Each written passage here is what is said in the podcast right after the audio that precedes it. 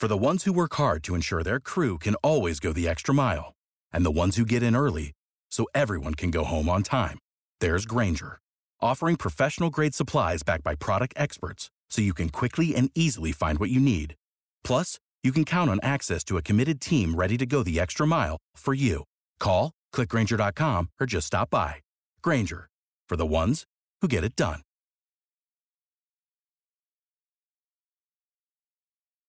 You're listening to a Rare Drop podcast. Check us out at raredrop.co. Hey, coffee drinkers, are you tired of the same old morning routine? Well, check out the Roaster's Choice subscription from kingscoastcoffee.com. The Roaster's Choice is an ever changing, fresh new take on coffee. It's a great way to try some of the most diverse and exotic offerings from around the coffee world. So head on over to kingscoastcoffee.com and shake up the way you wake up. Hey, coffee drinkers, are you tired of the same old morning routine? Well, check out the Roaster's Choice subscription from kingscoastcoffee.com. The Roaster's Choice is an ever changing, fresh new take on coffee.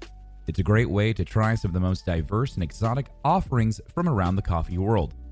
So head on over to kingscoastcoffee.com and shake up the way you wake up.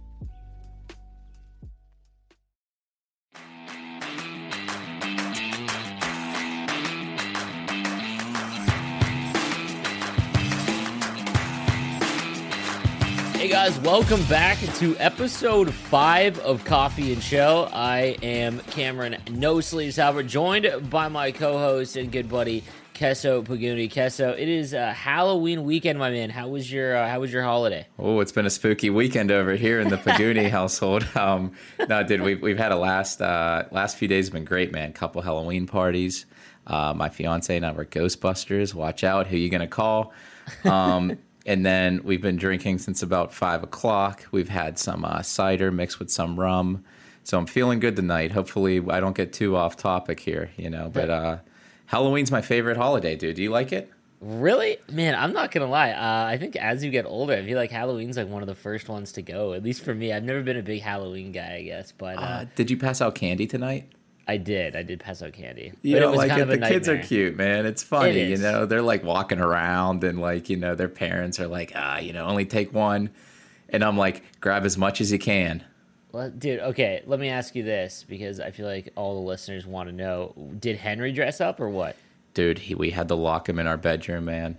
He No, was- did you put cat ears on him? It would be adorable. no. I feel. the, the best the, the time he, he's dressed up a couple times. We had him in a little taco outfit before, and uh, whenever we lived in the city, and like our house was like the first one in an alleyway, and our door like opened up into the alleyway. So we passed out candy, and he was dressed up as a little taco by the front door. So that worked out. But um, he's just he doesn't like people anymore. He just doesn't. He's so protective of his house and his domain. So he just we we put him back in the bedroom because we had some family and friends over, and he slept the night away. There you go. Yeah, so this is summer. Like summer's only five. She's almost about five months old now. Like in about a week, she'll be five months. So she did not handle the uh, knocking very well. She doesn't bark at all ever. She's pretty good with that. But when she does, it's like this loud, deep, like booming bark that kind of scares me too. But she, she's It has to be weird to them, right? Because it's like who the Oh, heck's yeah. knocking at our door all night? You know. Mhm. Exactly. I have no idea, right? So, Yeah. all right. So, it's Halloween as we record this. Let's uh, segue perfect, seamless transition right into the Halloween event that we got in NHL uh, this past week. We got uh, six new master sets, and it is only a one week long uh, event. I didn't think they were going to do Halloween because I didn't figure, or I didn't. I didn't see just because it, it lined up so like late, right? You know, I mean, Halloween's over now tomorrow, so I didn't know if they were going to do an event that was specifically tied to Halloween, but they did. We got Halloween rivals. So take uh, take me through your thoughts on the new master sets and, and, and the event as a whole. Um, I, I liked it. I was really glad. Uh, this is like me being like hut rich, but I was glad they increased the cost of the sets. Um, I, I think the I think the prior one was too cheap. I think this one was too expensive. But uh, you know, I got my Elon Musk on, made a lot of coins with you know predicting the market. Um, but before I get into market stuff, I like the cards. Like I, I think Giroux and Crosby, like you know, that's that's this very solid rivalry. Um, going back, like I think it was like eight or nine years ago, uh, Giroux and, and, Crosby like the the Flyers Penguins series. Um, whenever the Flyers just destroyed the Penguins, um, those two were going at it. So I think that was like a good choice right there. Um, I was glad to see Crosby get an MSP. I'm trying to get his X factor, so I, you know I want those overalls to go up. Um, and I think just the player choices were better than the last set. Did you agree with that? I think the last event it didn't make a lot of sense. you know what I mean? Like the superstar origin thing, I really didn't. I didn't understand it. You know what I mean? Yeah. Like it, I didn't have a lot of. Uh, it didn't. It, didn't didn't flow very well. I guess would be the, the, best way to describe. It. But I thought that yeah, I thought that the the master sets that were uh, pretty good choices. Makar and Hughes definitely a rivalry. I'm surprised it wasn't Ovi Crosby. I feel like that'd be the easy one.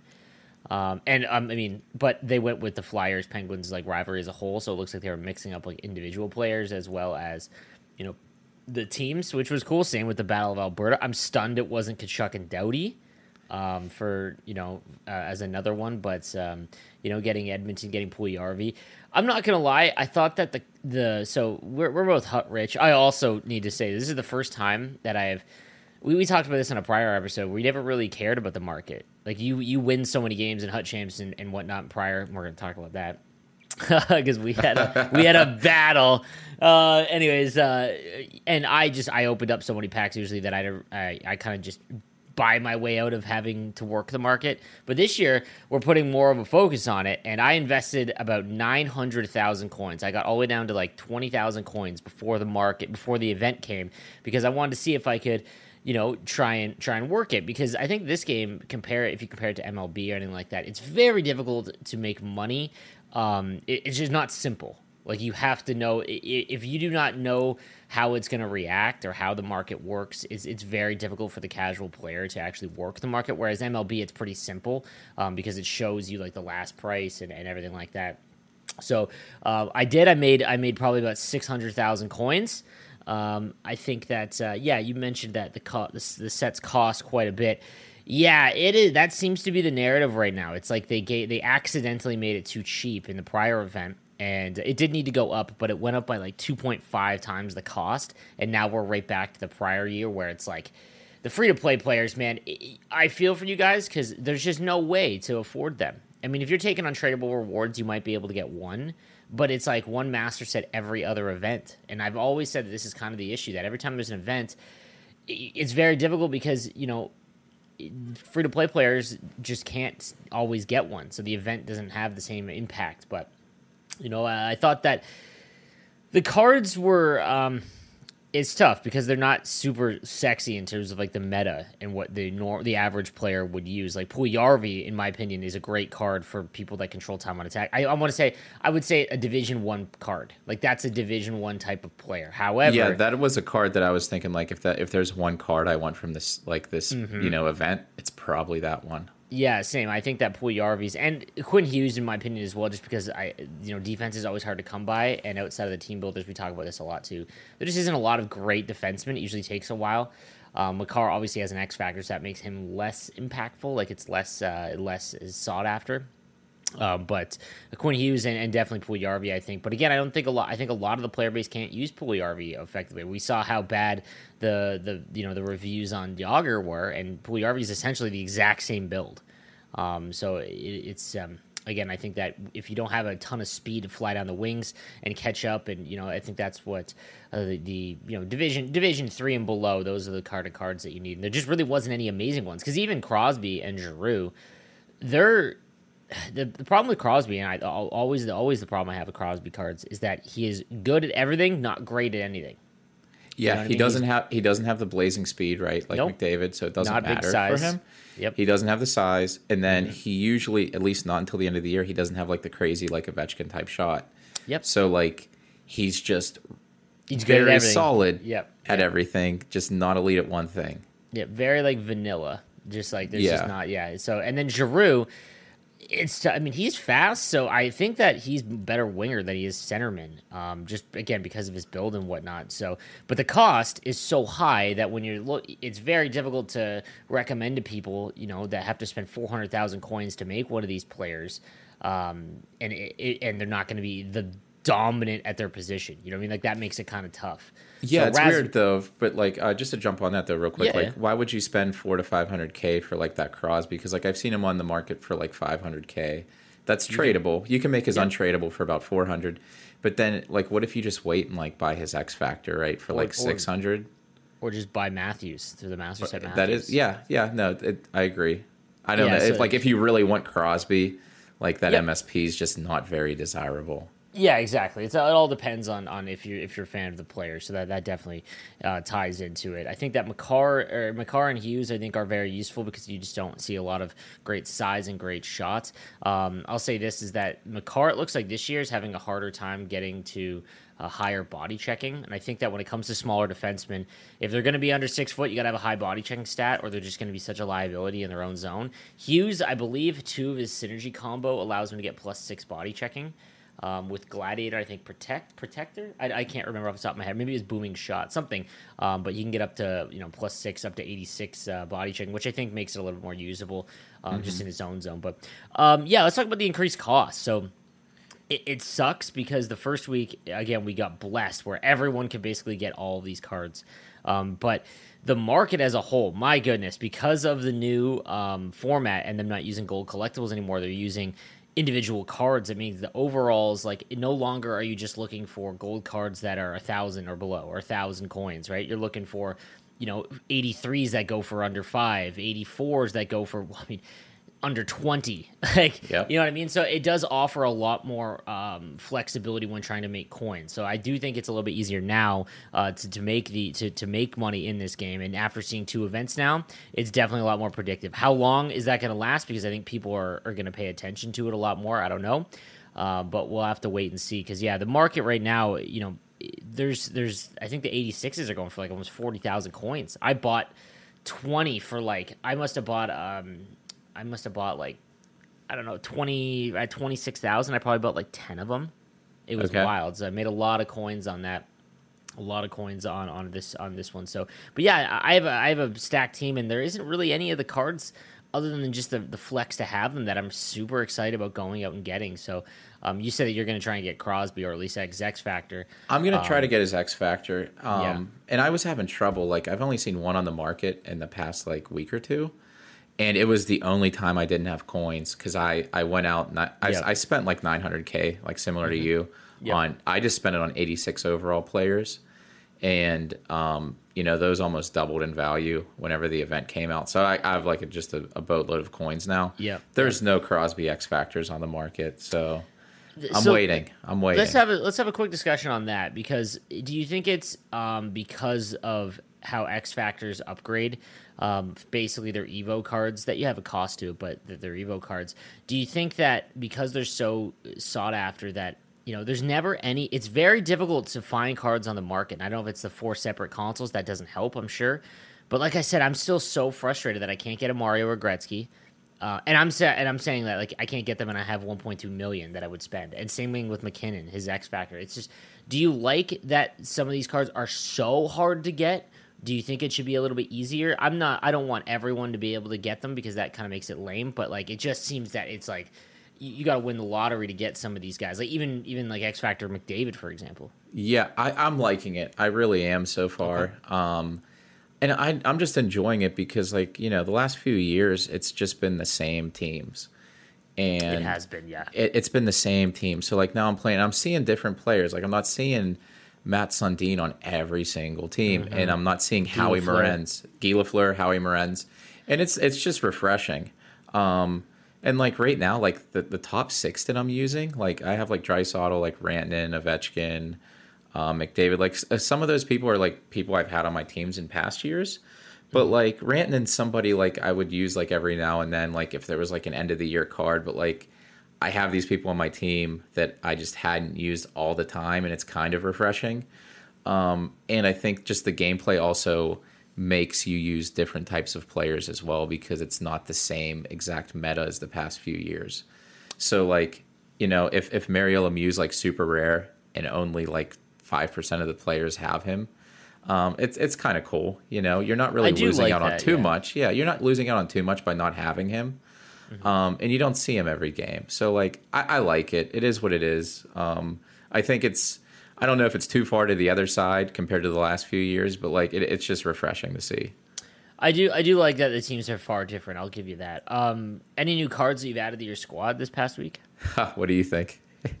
I've added zero. You know what? I added X Factor Draisaitl um, Okay. to my team in the past week, and it, it's like with the X Factor upgrades. Like at this point, I don't know what what else to add to my team. There's no point. I have after after I sell another card, I'm going to have almost two million coins.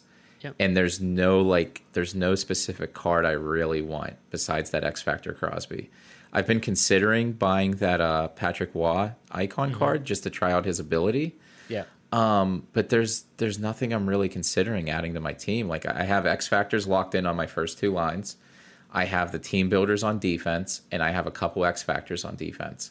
And it's like there's no real need to change my team up too much because the because the new MSPs aren't like incredibly enticing. Yep. Yep. I, I agree. I think I'm in the yeah, I'm in the exact same boat here. That it's just um you know there's really no cards like I could put you know Giroux on like my third like I don't think I'm gonna have play him over the Ovechkin especially once Ovechkin got distributor. I still think it's one of the best cards right now. Um, I think he completely changed the look on his card when he got that secondary synergy. Um, so you know, he'd replace like, and then I have MacKinnon, base MacKinnon. I still would rather play. I maybe that might be the where I would draw the line, but yeah, it's just not. You know, I haven't added anyone. I'm probably not going to. I might put Quinn Hughes in, but I have Paul Coffey. Like, so I don't know if I'm gonna. Would I rather have Paul Coffey? I, I'm not sure. Uh, let me ask you this: When you were flipping in the market, did you lose out on anything? Did you take a shot and it didn't work? And if so, what was that that shot? You know what? Um, I haven't lost on anything up until I sell my next card. Um, Okay. So so far, my strategy's been only looking at the X Factor market. Um, Whenever I'm actually like trying to flip things, Mm-hmm. Give me the And range. look- okay, the so range so the range is literally every card, right? So I, I was able to build up enough coins. I started with um, Carey Price. I was buying him up. He was like 100k, listing him for 150.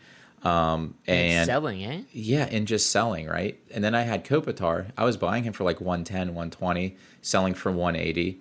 He's gone up since then to about 220 to 250 on PS5. But like just because I was able to like, you know, start off with those few smaller cards, like I moved on to like Pastrnak, right? So like I bought one for like 400, sold for 550. Um, Unbelievable. Bought Makar for like th- 250, sold for like 350 or 400. But I don't even, I'm not even going to say it was smart on my part. It's just because the X Factor markets just continue to gone up. And I wonder now if it's reached its peak because I bought a Draisaitl for 350 a couple days ago, assuming that I'd be able to flip it. And it's still about like 350 to 400. I Um, I wonder if we're gonna see. Uh, it's funny that you mentioned that this might be the peak. If we see a big drop in them over the next ten days, because in ten days, or in about, I know in about five days, we we got the game early. We can get that next set, uh, the Mm-hmm. X Factor one. We can do it again, and everyone is gonna do that set. So you know, if you've got like hundred thousand people playing the game, right? Like everyone is gonna do that set. That means that there's way more X Factors. So I'm wondering if people buying them is just not gonna be as common um, as we go on throughout the year. Because uh, the, once you have one, right? Like if you let me ask you this: What would you spend on Crosby right now? Because obviously, buying it for the prices that you're selling it for, you would not, right? Like you would not recommend doing that, right? I wouldn't recommend it, but I would buy him for his max because I just have, you know, I think his max is like 600 maybe. I'd probably spend 700 on them because I have a ton of coins. I have nothing to spend it on. Um, yeah, You know, my team is full of X factors, the ones that I'll upgrade for the rest of the year. So no matter what, my top two lines are going to be the top two lines I want to run for the rest of the year, barring an injury to Ovechkin, right? If he like doesn't upgrade, barring an injury to like Rantanen, if there's like you know no more upgrades for him, but like ideally, like th- this is the the top six I'll have, and then my bottom six, like I'm I'm tr- I'm like kind of treating it as like uh like fun things to mess around with. So what I mean by that is um last week I bought um a few players that had like big tipper. I bought like the Tavares. I think he might have had an event or like team of the week card. I had I have the Chris Draper, and then I had a crease crasher, uh, Matthew Tkachuk, maybe. Yep. There was one of those that had crease crasher. So I just did like point shots with my third line just to like mess around with.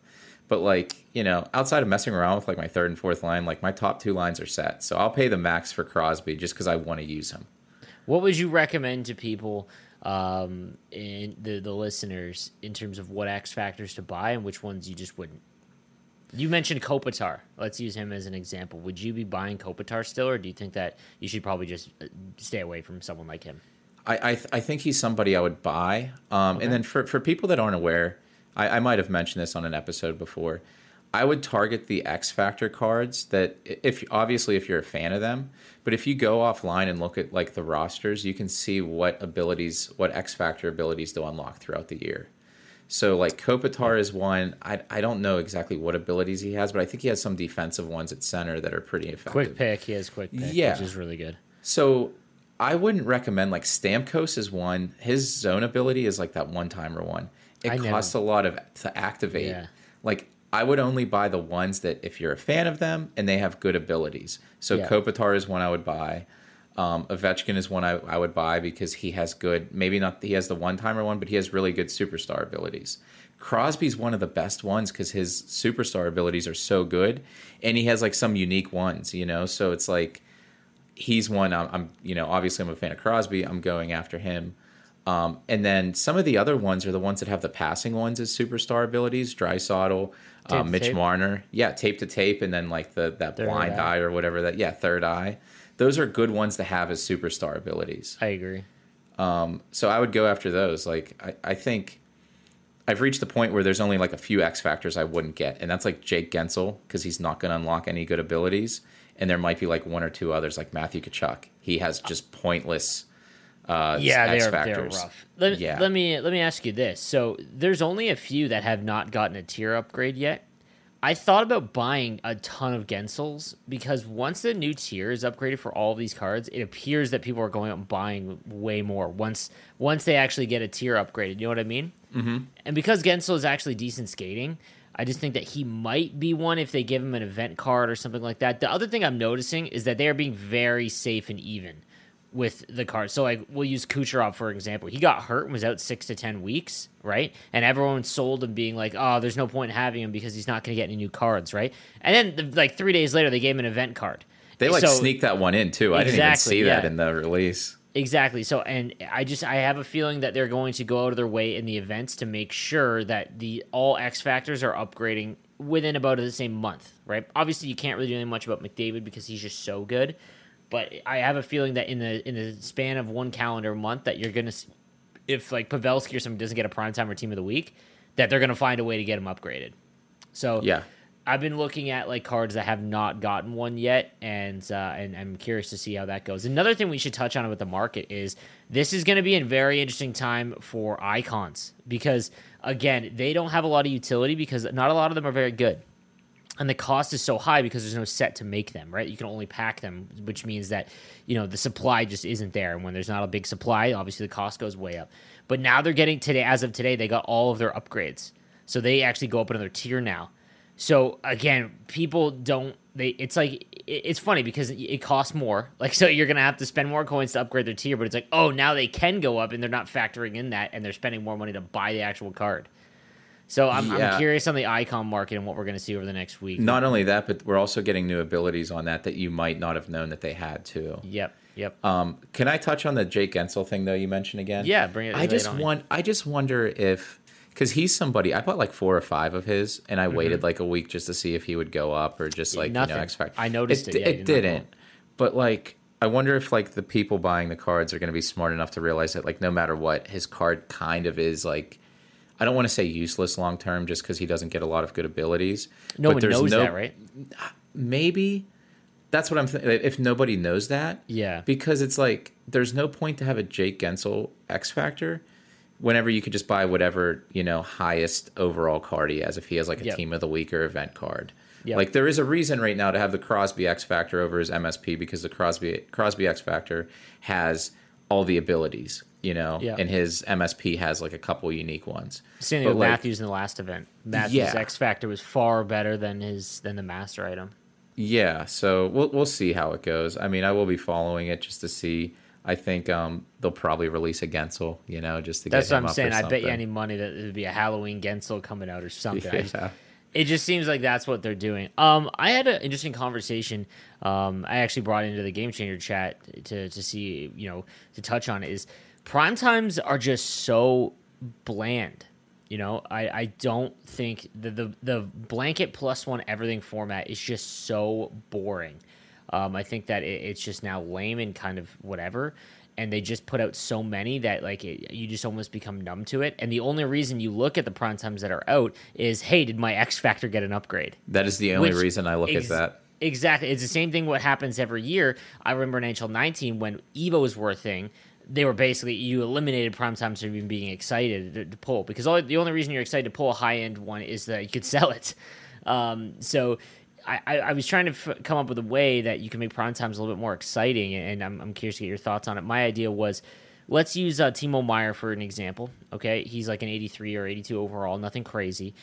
If he got a hat trick one night, instead of just getting a prime time and a blanket plus one, what if he got five to all of his shooting? And everything else stayed the same except for his skating. His skating goes up by 0.5 each one. That stays the same.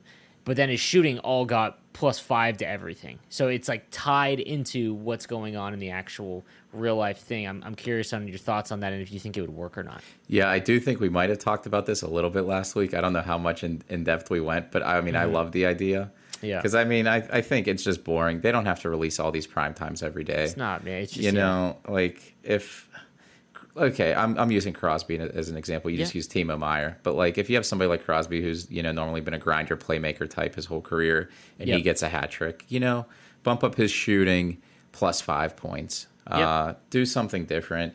Do something different if um you know Jake Guentzel again. Yeah. You know Gets three assists, you Gets know, three gets assists. assists, Maybe he gets maybe he gets ninety passing, or maybe his prime time that comes out. Maybe he gets tape to tape too because we have this X Factor system built in.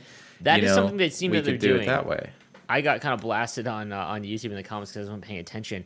They gave Tyson Barrie his prime time like a backhand beauty, and I guess he scored like a really nice backhand goal last week, and I didn't know. And I'm like, this is just pointless and random. And I said that in the video, and I didn't realize that he had some really nice backhand goals. So I think they are paying attention with the X factors. I just want to see a little bit more in the stats. I think that that would just freshen it up because it's just so boring. Like there's no, you know what I mean? Like, and I'm not gonna lie, I think the content has been the card art is just so good. In my opinion, uh, like it is the best card art in all of Ultimate Team modes. Like even better than MLB because MLB is all um, real life stuff, which is so cool. But this is like a mixture of like cool real life card art and like graphic design. I just think it looks so good. So, um, but well, we'll see. I mean, I don't know how far that'll get, but I definitely do think that there needs to be a change to like prime times and team of the week to, to give it a little bit more, um, you know, you spice it up a little bit. So, Have you Um, um, have you seen what Madden's done like yearly with their uh, Halloween stuff? no, They should have stop playing by now. Yeah, I mean, I don't even play it because I think the game's awful. But but that's besides the point. Yeah. Um. So I, for their Halloween stuff, I forget if it's called like Most Feared or something. But Yeah, they'll put yeah, out Most Feared. cards. Yeah, where, where they're like eight feet tall. Like they'll have like a Calvin Johnson that's like eight feet tall, literally. It- Um, you can use them in MUT. And you can use them in the game for like a couple weeks, I believe. If somebody That's so listens and they play play Madden, maybe they'll tell me I'm wrong. But yeah, like I don't know what all players they have. Oh but my like, that's cool. w- do you think that would be fun? Like, you know, if in NHL, maybe just for you know two weeks in rivals, you can get like most feared uh, Zdeno Chara, where he's like nine feet tall. like I, I I don't know. NHL is such like a a sim based game. I feel like when when it goes to arcadey or, or kind of novelty, I, I don't know if it's like the because the hockey is like traditional, just very, you know, I don't want to say bland. It's not bland, but like they they stick to their traditions very very hard. And I think I don't know. I'd be curious to see what the player base would think if like you did something like that. I think it'd be hilarious, but. I think a lot of people. I don't know. Maybe I'm wrong, but like I mean, people that it. really love the authentic like hockey, like this isn't hockey. This isn't Yeah. hockey. What is this? You know, like yeah. exactly. Yeah. Maybe that's right. safe for Rush. Yeah, I mean, that's what I was about to say. I'm like, that'd be great, and that'd be great in a rush for sure. All right, let's talk about uh, let's talk about matchmaking and gameplay. So, uh, again, we touched on this a little bit last week. However, I just went through like the worst experience you can have. Why so I was playing, that? Okay, enough. All right. So we were. I was playing Hut Champs off stream. I haven't been streaming. I've been taking a bit of a break. I was like, I'm gonna play some champs, and one. Th- this is the worst I've ever been. Um, I'm like, I'm not an elite player, but I hold myself to a standard where if I don't know the person's gamer tag, like if I don't know you, I expect to win. Just because I play the game so much and my team is so good. Like, not that like I have an ego. It just I that is someone. If I don't know the player, because I know pretty much everyone in the you know you can I know all of the hut heroes and eh, because I've been playing the game for so long. If I don't recognize the gamer tag, I expect to win, and I'm just not. Like I am. I'm not losing badly, but I'm just finding myself losing one goal games, and I just cannot get it going. And it compounded where I was legit five and five to start HUT champs, which is not what usually happens to me. Like I said, last year I was 15 and 5 pretty regular. That's where I would say 14 wins was my average. And I matched a young Kesso Paguni because I didn't even have your stream open to not search while you were searching. I legit just assumed there was no way because you were 10 and 0. Yep. and I found you pretty quickly and I was like, what is like it, at 5 and 5 I had to play you. And I didn't get blown out, which was nice, but it just match the the matchmaking, and I, it's definitely because of the four consoles. But we were going to talk about something, uh, maybe an idea or fix. And I'm, but just in general, did you find a lot of that still is going on, maybe in rivals as well, where you're just not matching someone around your range? I'm not sure because like, so my my issue is obviously a little bit different than yours because I'll have like these long search times. Maybe you get that too. Um, Not as much, but yeah, yours is definitely different because you're you're so far ahead. So yeah, yeah. So my I just have these long search times. So like I don't mind, and and this is coming from the purse like the position where like I don't mind these types of matches, right? Where yeah. like if I match somebody that's like below my skill level, just because I want to get the games in, mm-hmm. um, and I think that it's fine the way it is if those matches do happen, and that's just because of the small player base. Um, yes. So we were. I, I, was gonna. I was gonna bring that up. So something that we had talked about, I think, on the last episode as well, is matchmaking because it's four consoles. I think that opening Hut Champs up to everyone and not having that just silly requirement to actually get into it, I think would really help out. But uh, did you agree or disagree with that? I do because, like, so so let's say it is opened up to, to everybody, right? Yeah. Um, and if it is opened up to everybody, they could put more of a cap on the range of skill level you can match up in Hut champs. So, mm-hmm. i.e., if it's open up to everybody, and let's say the player base in Hut champs goes up about 30%. I'm not yep. sure what it would be. The folks over at EA could tell us, I you know, if they have that data. But if the player base in Hut champs goes up 30%, maybe you only match up within four to five wins, or maybe you only match up within like a certain amount of points. There's going to be more players at each of those intervals, so you yep. could tighten the cap. So I I don't know. I'm assuming that it's not going to happen next week. It's not going to happen the week after, but at some point they have to open up Hut Champs to everybody, and I'm going to be on their case every single week in the Game Changer Discord recommending it. Yeah, I agree, man. It's just it, it it's very like Hut. I agree that I understand why it's there and in the first place, but I think we're in a unique situation right now where there's four consoles, and it's just going to be it, it just needs to be opened up. They're, they're, the the cons are just do not or the the pros significantly outweigh the cons in terms of opening it up to everybody. I just think that that would be an easy fix and allow uh, you know search times and opponents like different ranges of opponents because right now there's a big tier like there's the HUT heroes that go 17 and above and they're matching against guys like me or are struggling pretty pretty easily because you know eh, there's just way more of us than there are you. You know what I mean? Yeah. Yeah. So the wait time, the wait time to try and find someone around your range is basically, you know, during the afternoon. But if you're in the morning, man, like you good luck. Like you're not really gonna find a game.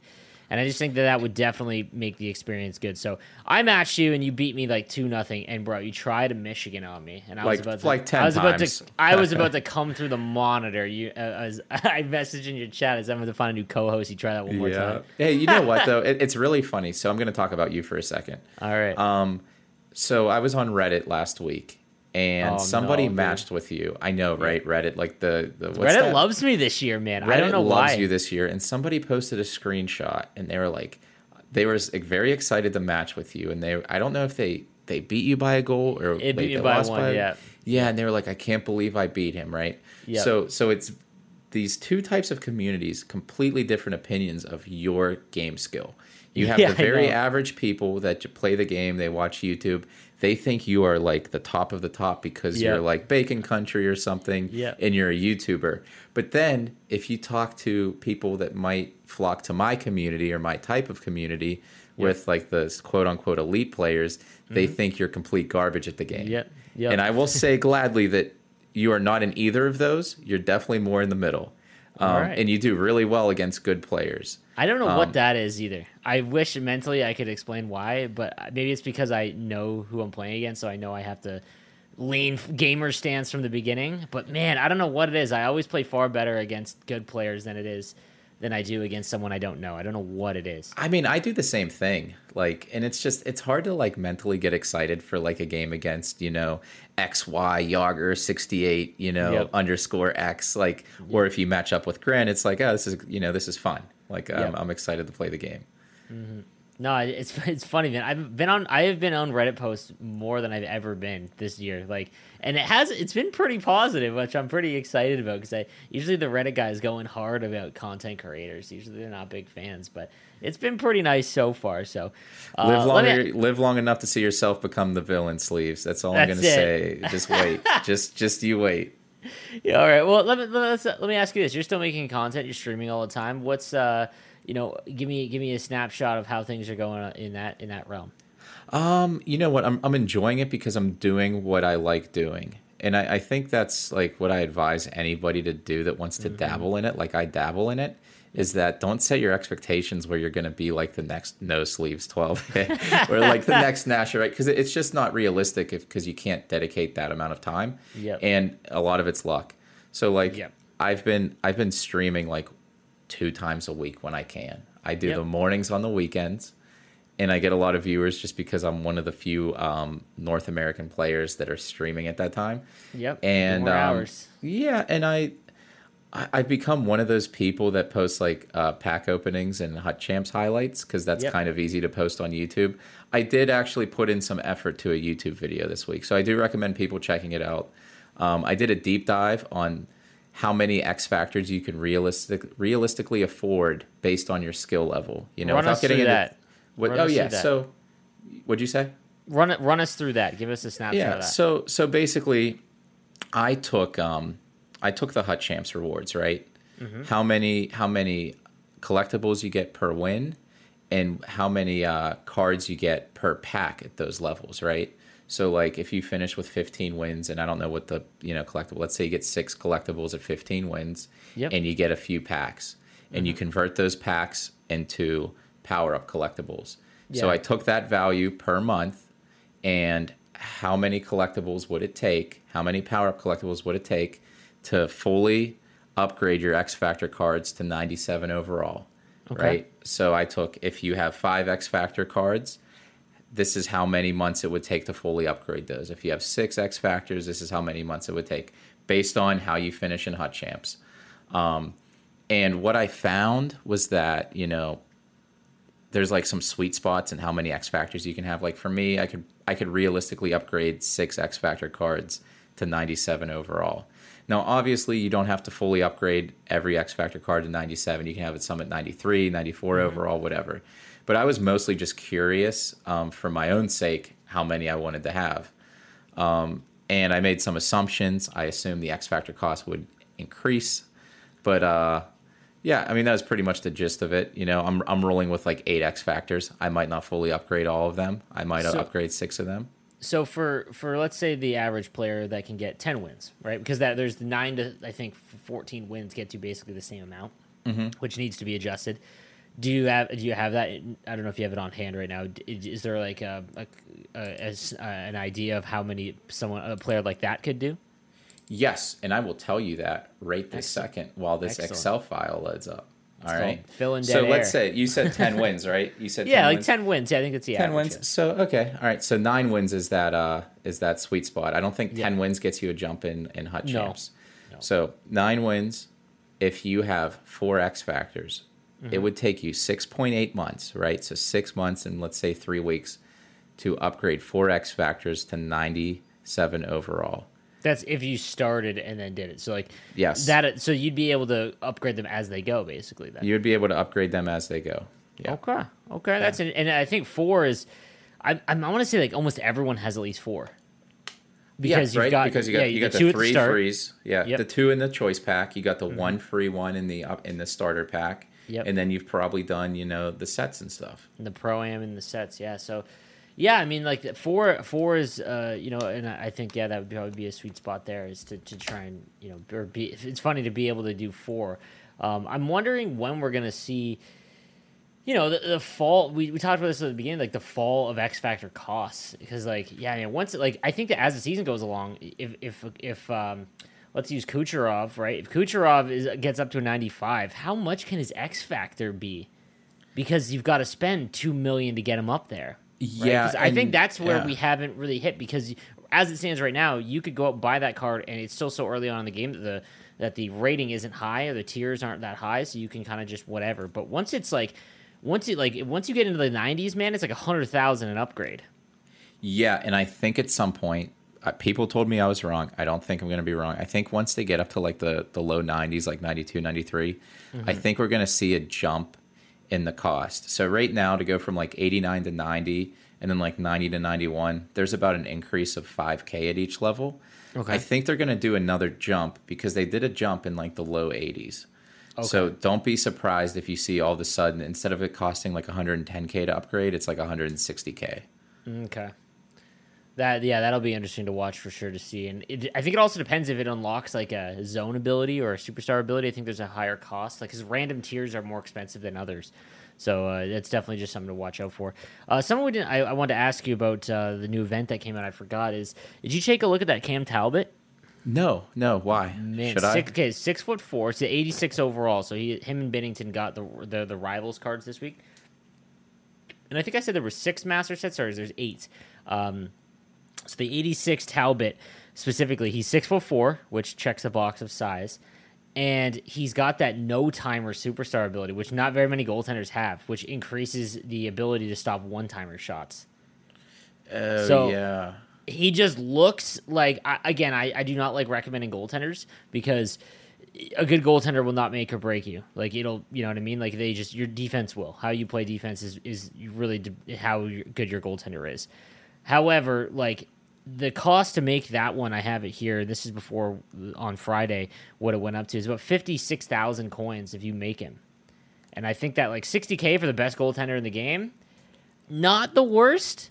And because the other master sets aren't all that amazing, I'm just curious. Like, you're give me. I know your thoughts on goaltender Matt are, are a lot like mine, but do you think early on that it has some value? Because I know early on, before the shot attributes all hit like 99, goaltenders do seem to play a little bit better. It's harder to score. Yeah, and I think one thing also, just because I, I have the game pulled up, you know, right now, he has 72 aggression too, which is really great. That's very low. You want your goalies to have as low Yep. of an aggression stat as possible. Yep. Um, so I would say, so here, here's my, I guess, question, answering your question with a question. Um, he has the no timer ability, but the meta isn't necessarily those cross creases. You know, It's like, not, do you yeah. think, like, I guess you're right on that. I got, maybe it's not as important because it's all backhands and then it's it's it's, rebounds, it's like one timers that are so close that you have like tap ins because it's all, the whole game is spell, spent on the goal line. This meta, and Yes. uh, like in terms of offense. So yeah, right, man. Like it maybe yeah, because again, obviously people do score on the one timer, but it's not nearly as prevalent as it was in the prior years, especially because like the forcing of the passes in NHL 21, where you could just send it through eight guys. But you're right. Yeah, I guess Yeah. the game is played on the goal line so much that maybe If he had tip jar, maybe right. If he had the one Yeah. to help on the tips and deflections. Yeah, I really like that one too. So I'm gonna talk about the meta real quick as well, because like like I said, I've never struggled this hard, and it's funny because like the general consensus is that everyone is struggling compared to how they played in the prior years. Yeah, Oh, I mean, oh. I, I think just to point out though, like I Yeah. I saw Eki was streaming this weekend. He went 19 and one, I think, on both consoles. Yeah. which is a bad weekend for him, right? You Yeah. typically see him as 20 and 0 every week. Yep. Yep. No, like I, I think it's I, I think it all just comes back to the game is a lot more sim based. It's a lot more it's a lot more realistic. And again, it's not eh, perfectly realistic. I think the the state of post checking is pretty frustrating. But it just plays like you have no time and space. So it's it, and you can't hold people off the puck like you, used to be able to do in 21 where basically if you got it in the zone and you were holding backhand you could just hold on to it forever. There's just no time and space and, and like i said it really mimics the real thing. And basically what that boils down to is if you get two players that are you know at same skill level outside of the pro players let's say uh, outside of division 2 okay below division 2 it's a lot of games decided by just random shots You know what mm-hmm. I mean? And I think that, that that's how it is in real life. Like very rarely do you see these perfect like one timers or breakaways and things like that. Like, and it just seems like you know, and it leads to kind of a frustrating experience because this year it's just yeah, like I said, I, I'm struggling with it, and I- I'm someone who like thinks the game very well. Like I can teach someone how to play the game, but I can't get. I don't have the Twitch thumb skill to to do you know to be be like one of these incredible players. But I can definitely point out how to do it. I'm just I just find myself kind of lost in my own gameplay, and maybe it's because I, I need to go back and watch my own gameplay to see what I'm doing. But it's very hard to enter the zone. And once you're in there, you know everyone's going to collapsing because they want to protect against that wrap. So Yeah. it, it's just a tough adjustment so far, and I'm, I'm I'm not doing very well for sure. I'm not enjoying the fact that that is the meta. Um, and It's so basic because even even yeah. the short side wrister, like if you now, it, it's just like it was like an NHL 07. You like cross far enough past the goaltender, like if you coming down the right side of your screen and you cut into the middle, if you go about about three feet past the middle of the net and fire back towards the side you just came down, it goes in like every time. yeah, I just Every don't time. like it because it's so basic, right? Like it's It not is, fun. There's yeah. no there's no like nice plays like just just literally waiting until a person overcommits and then wrapping it far side. Do you like think it's not. passing It's, has the impact of that because passing's so hard to do? I do, but that's why I've been using um tape to tape uh, tape to tape on a lot of my players. Do you So, like, notice tape to tape? I I want to say I do. Maybe I don't. But um, up until I played you like this weekend, like I was getting like four and five goals in a lot of my games. Uh, the only game I didn't win was a game I only had two goals. So my goal scoring's gone up a ton this past weekend. How much passing are you actually doing with R two though? Because you shredded me with saucers. That's it seemed to be that was all you were doing. Yeah, and maybe maybe the tape to tape isn't really impacting that as much, but like whenever I enter the zone, I'm doing a lot of cross ice or like down low saucer passes that you know messes with the goalie's AI. Yeah, because Um, it's not. They read it as a shot almost. So they they they sit like they stop, and then you basically just go keep going in your goals. Mm-hmm. They're way too out of the net. Yeah. But yeah, like that. Yeah, like it's uh, it's interesting. Like I said, it's just it's just a big adjustment still, and I'm, I'm struggling. But like that's fun. I enjoy that because that you know you, it forces you to have to play better and learn things, which I'm all about. So. Um, but yeah, we'll have to wait and see. Uh, let's do something we haven't done before, though, man. Let's. Uh, we I, I tweeted out um, a thread on my Twitter at No Gaming um, about uh, just some questions from you guys. We've had such good feedback, and we're blessed that so many of you are enjoying the podcast. So we thought I thought that why don't or we thought why don't we uh, see if we can't take some questions at the end of every episode. So I'm gonna let Kesso go through the ones uh, in the thread that we can answer and see if we can't uh, you know have a discussion. So give me give me a couple here. I am going to start with my favorite one right now because Okay. I found this one funny. Is Jagr the worst 91 card ever, and should everybody get a free swap to something else? I will let you answer that one first. Okay, um, I'm gonna give a shout out to my man B Wubs in the community. He's a pretty good player, and um, he he had tweeted some or talked about something. I think it was in Henrique's Discord about um, Jagr plays really well if if and only if you pair him on a line with someone extremely fast. Because if you have to break the puck out or carry it at all with Jagr, he does he plays so slow. That I don't believe he's got like high 80 speed. Like it's very tough, and because I would there's swear no, he has like Chara speed. That's yeah, it, it is. It's bad, and it- because there's no time and space, it's very difficult to use players like that. So, I think that's why the vast majority, because the vast majority of the player base can't play like that. They don't have like the vision. So how they how they counteract and play the game is speed down the wing, because that's you know is extremely simple to just go forward, right? Mm-hmm. Whereas with Jagr, you've really got to go left and right a lot, and I think that a lot of people struggle with that.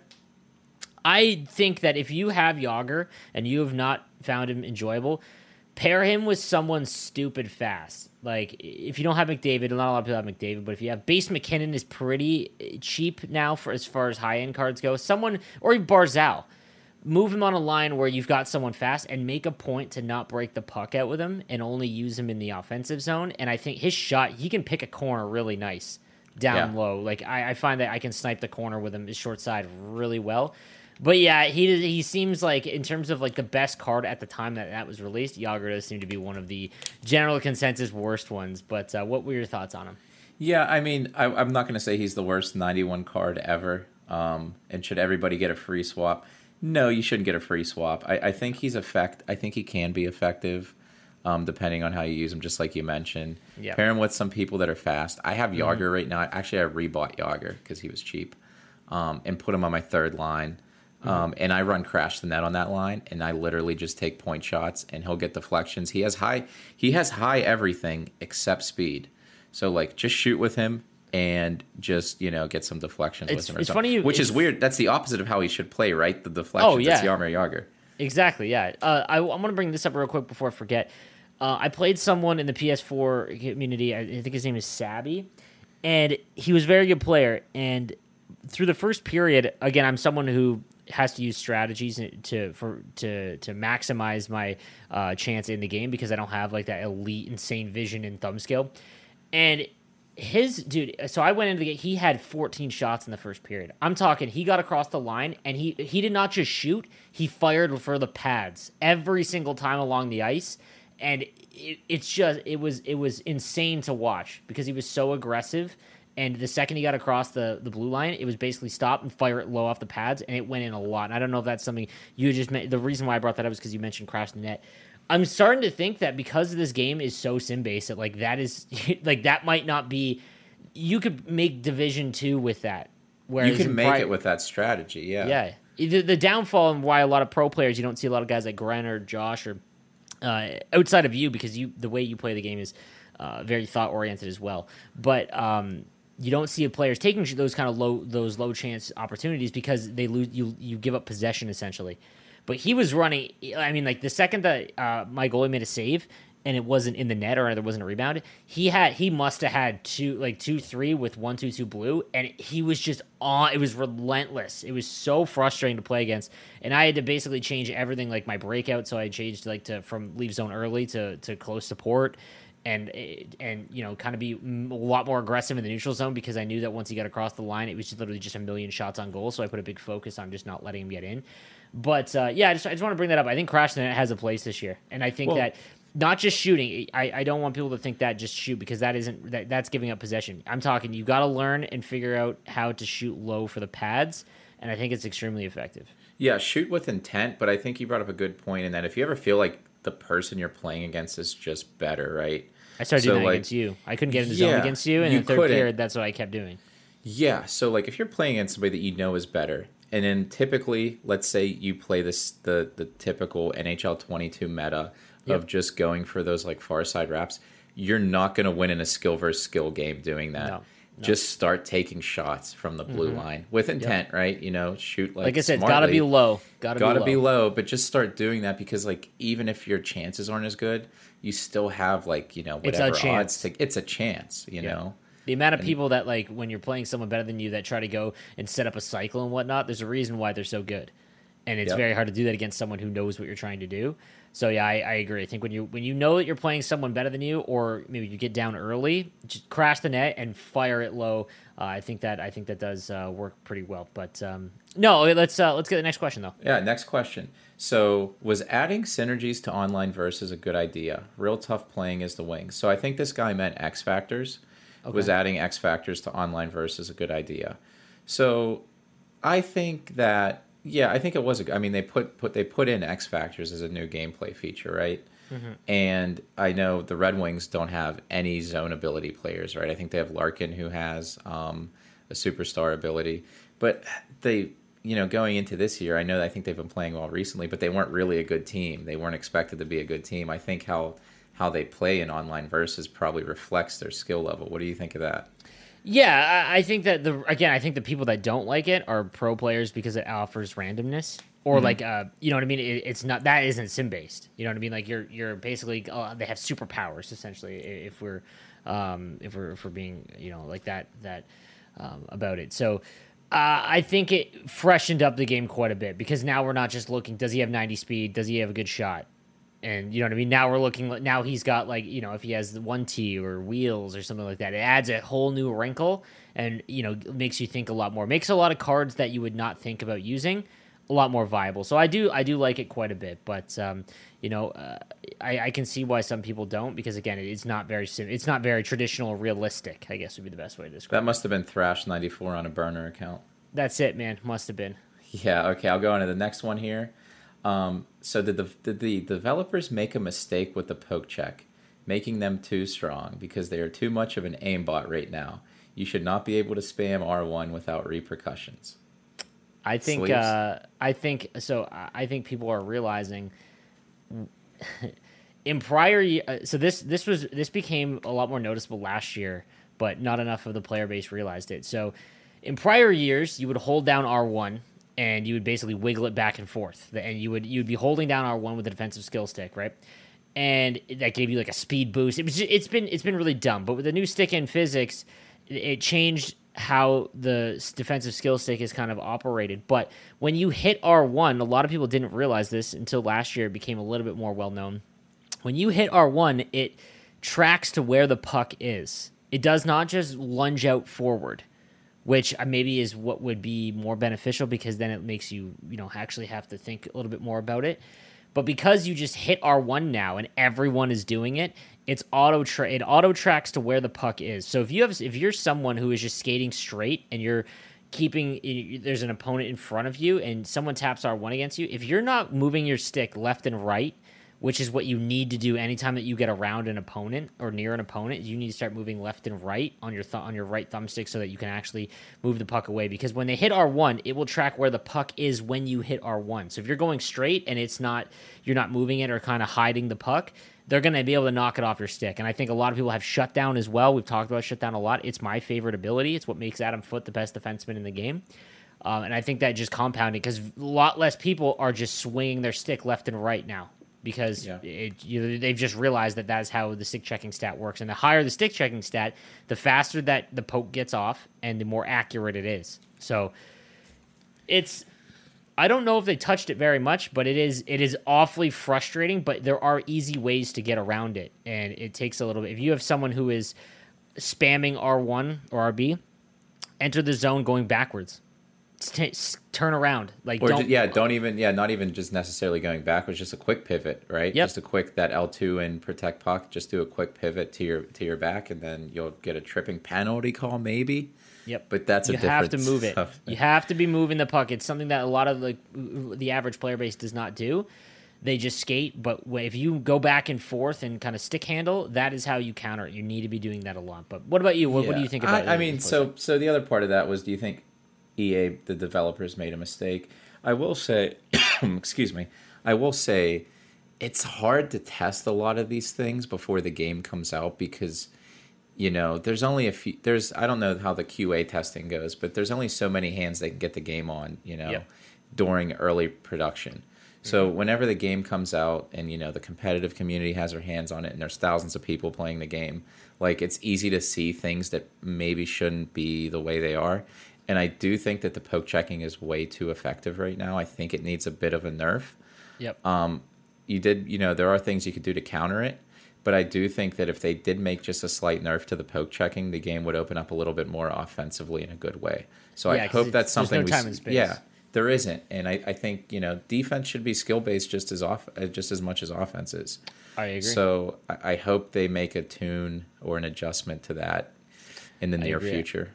Yeah, I, I would like to see it nerfed a little bit. I've actually got uh, B who I just mentioned earlier. He actually asked me a question in my Discord right now, and I just happen to have it up.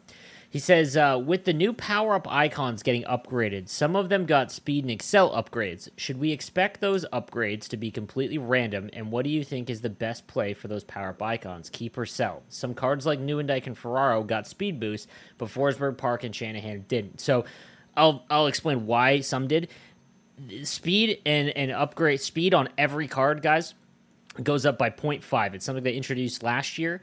So every single time they get a plus one, their skating only goes up by 0.5. So there is going to be some upgrades where speed does not go up because it doesn't cross the threshold to round up.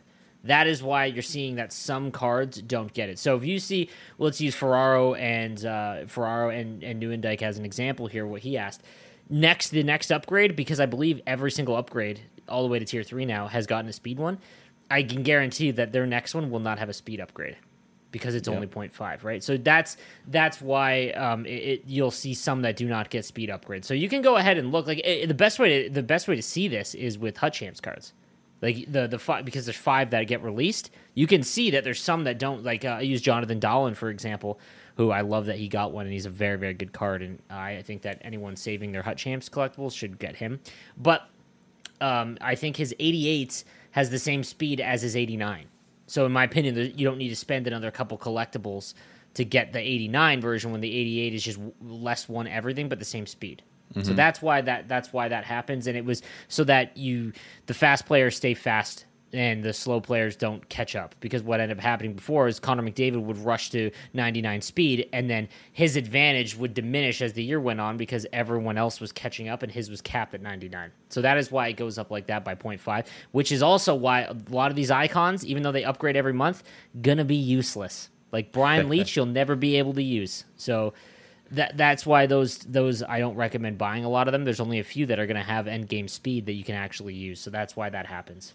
Yep. Um, do you have another one? Yeah, I, I do. I do. I'll give you one more because we did have we had a lot of great questions, um, Yep. a lot of in depth ones that I think could be saved for future discussions where we say spend, the you know- Twitter handle who it is. Uh, so let's go to. Um, well, let's go to Travis Shea. So Travis underscore Shea. Let's answer this one as our last question. Do you think the NHL games would be better if they took an extra year off to polish it more, or do you believe it would be the same results and still need patch updates to tune it? You you take this one first. Okay.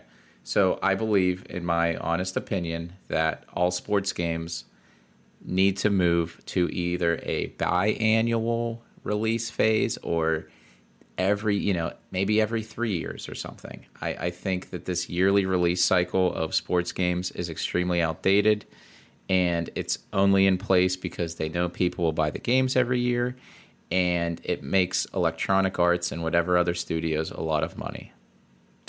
I agree. I think that the game sales like that's such a hit for them to take. I think I'm I'm just trying to think of why they do that. Like why is sports game specifically every single year? And I think it's because of the back in the day it's just rosters. Yeah, I mean, like that- that's, why what did it, was, right? There was there was no there's no online update, and every year, obviously, the big thing was you know is is rosters and offline play back in the day, and I think that that's why they're just kind of stuck in that. I think that they would lose too much money to ever justify it. I, I don't know. FIFA um that that e that I don't know. I'm not big on soccer games, but there's that one su- rival to FIFA um that is now going to a subscription base, and we'll see how that plays out. I'm not sure if it will. Uh, I don't think EA ever would though. They would lose billions. Or Yeah, it wouldn't make sense for them too. Like, and, and they would have to rework so much of their company and structure in the games, right? So, like, Mm-hmm. they would have to redo how they do Ultimate Team in every single game, you know? And Yeah, because I now just- not the content. Like, dude, could you imagine if we had to wait an extra year, like in Hockey Ultimate Team? yeah, like the game would just be. It would be. I don't want to say dead, but my goodness, like. No. it- I don't know. I think after the first year, the first one would be such a bad adjustment, like such a bad adjustment. But if the the game would have to advance considerably, if it's Mm-hmm. going to be a year and a half, you know what I mean? It, they would, right? Like, I mean, I would love to see a three-year cycle where, um, you know, you, you can you could purchase what modes you want to play, right? So, like, if you want to play franchise mode or you know whatever, like maybe instead of buying the full game, you just subscribe for six months for like Oh. twenty bucks, you know? Okay. And I, I think Ultimate Team. So I'm going to sound like a huge nerd here, but I was never really into it. I think Neither Ultimate. Team could fall into like a. Uh, I know Magic the Gathering does this thing where um, they they have tournaments right with the cards, but you Yep. could only use cards from like the last three sets that have been released. So if like Oh. Ultimate Team moved to like a subscription service, and you wanted to play ranked online.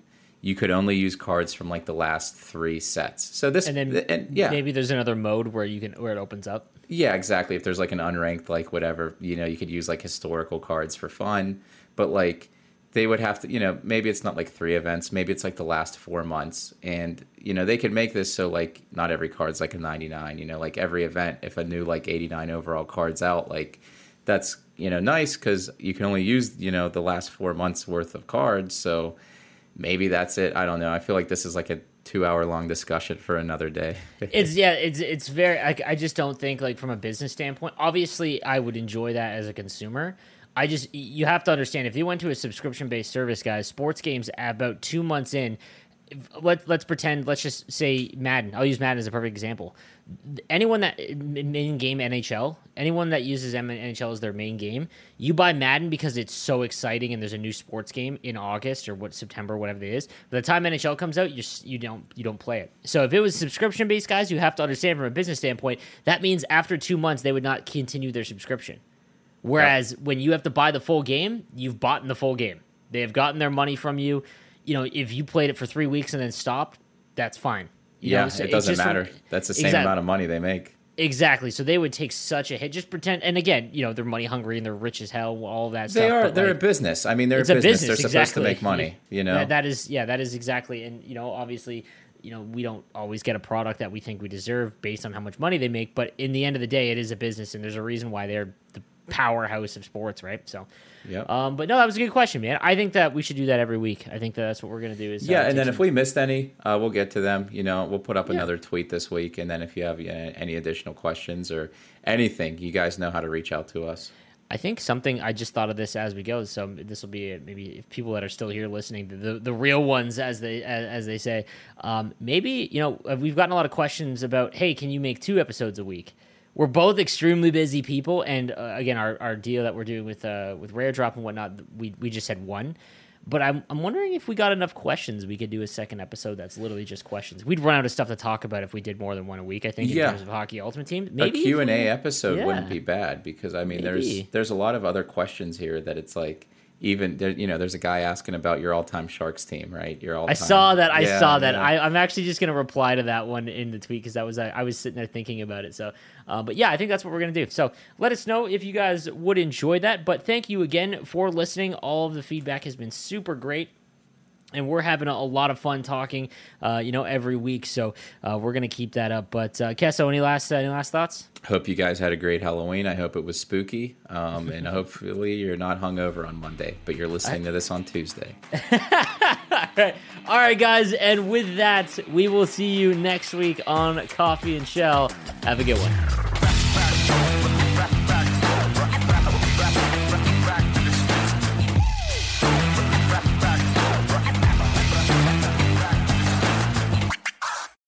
When you need mealtime inspiration, it's worth shopping Kroger, where you'll find over 30,000 mouthwatering choices that excite your inner foodie. And no matter what tasty choice you make, you'll enjoy our everyday low prices, plus extra ways to save, like digital coupons worth over $600 each week. You can also save up to $1 off per gallon at the pump with fuel points. More savings and more inspiring flavors make shopping Kroger worth it every time. Kroger, fresh for everyone. Fuel restrictions apply. When you need mealtime inspiration, it's worth shopping Kroger, where you'll find over 30,000 mouthwatering choices that excite your inner foodie. And no matter what tasty choice you make, you'll enjoy our everyday low prices, plus extra ways to save, like digital coupons worth over $600 each week. You can also save up to $1 off per gallon at the pump with fuel points. More savings and more inspiring flavors make shopping Kroger worth it every time. Kroger, fresh for everyone. Fuel restrictions apply.